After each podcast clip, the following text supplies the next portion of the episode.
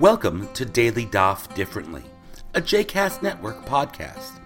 This daily podcast invites you to join us to study the daily Talmud page with a variety of liberal rabbis and teachers. For more information about Daily Daf Differently, please visit jcastnetwork.org slash ddd. For more information about the other JCast Network podcasts and blogs, please visit jcastnetwork.org. Welcome to Daily Daf Differently. My name is Rabbi Avi Soslin, and today we begin Masechet Yoma. Yoma, literally the day in Aramaic, refers, of course, to the holiest day on the Jewish calendar, Yom Kippur, Yom HaKippurim. In the eight chapters of this tractate, only the last chapter deals with the actual observance of the holiday that we might follow.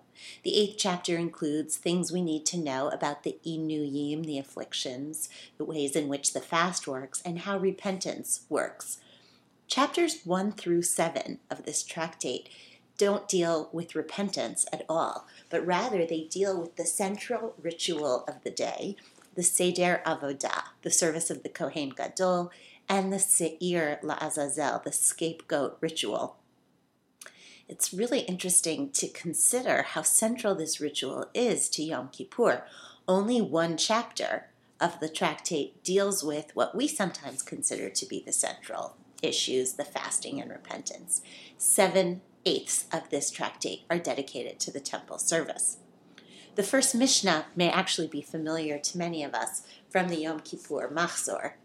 Shivat Yamim Kodem Yom HaKippurim, Mafrishin Kohen Gadol Mi Beito Lilishkat Parhedrin. Seven days before Yom Kippur, they used to sequester the Kohen Gadol, moving him into a side chamber on the Temple Mount.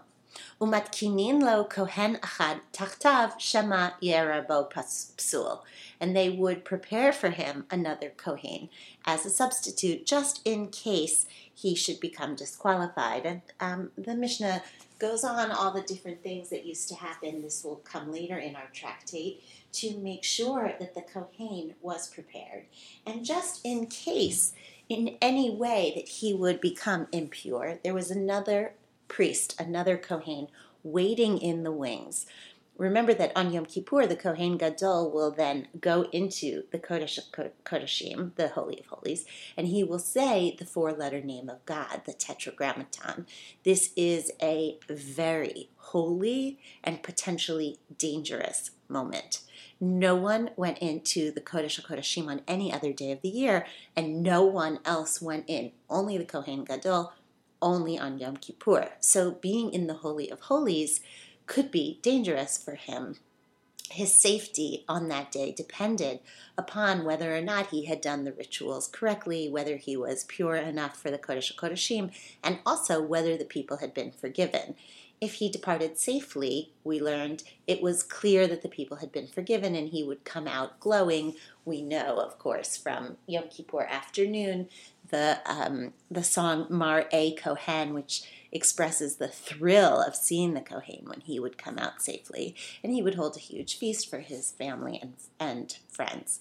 But there was also this danger. There was the chance that the Kohen Gadol would not survive the ordeal, that he might die in the middle of the ritual.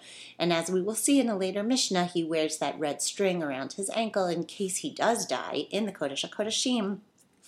No other Kohen would be permitted in there. So they would literally pull the red string out if he had a heart attack or something in the Kodesh Kodeshim.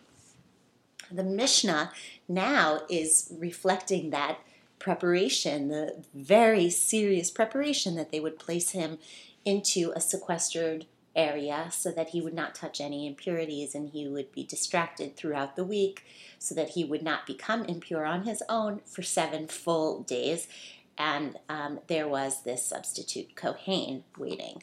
Uh, the preparation is incredibly intense and serious, so much so that Rabbi Yehuda even suggests that, in fact, um, af isha acheret matkinin lo, uh, there should be a wife prepared for the Kohen Gadol, an additional wife, just in case Shema Tamut Ishto, in case his wife would die in those seven days. Rabbi Yehuda is aware of the line from the Torah that says, V'chiper ba'ado uve'ad beito, that the Kohen Gadol is actually making atonement for himself and for his household. And we know the Aramaic term for wife is, uh, his wife is beito. Um, and so when Rabbi Yehuda reads "V'chiper ba'ado uve'ad beito," he is saying um, he is understanding this to mean that the Kohen Gadol must have a wife in order to uh, fulfill this statement. So he says it is important we should have a um, the Kohen Gadol must be married and he must have a wife on Yom Kippur itself. And God forbid his wife should die in those seven days. We should have an extra wife waiting in the wings. At the end of the Mishnah, the rabbis reject Rabbi Yehuda's idea. They say, Amrulo imkain, ein lo devar sof.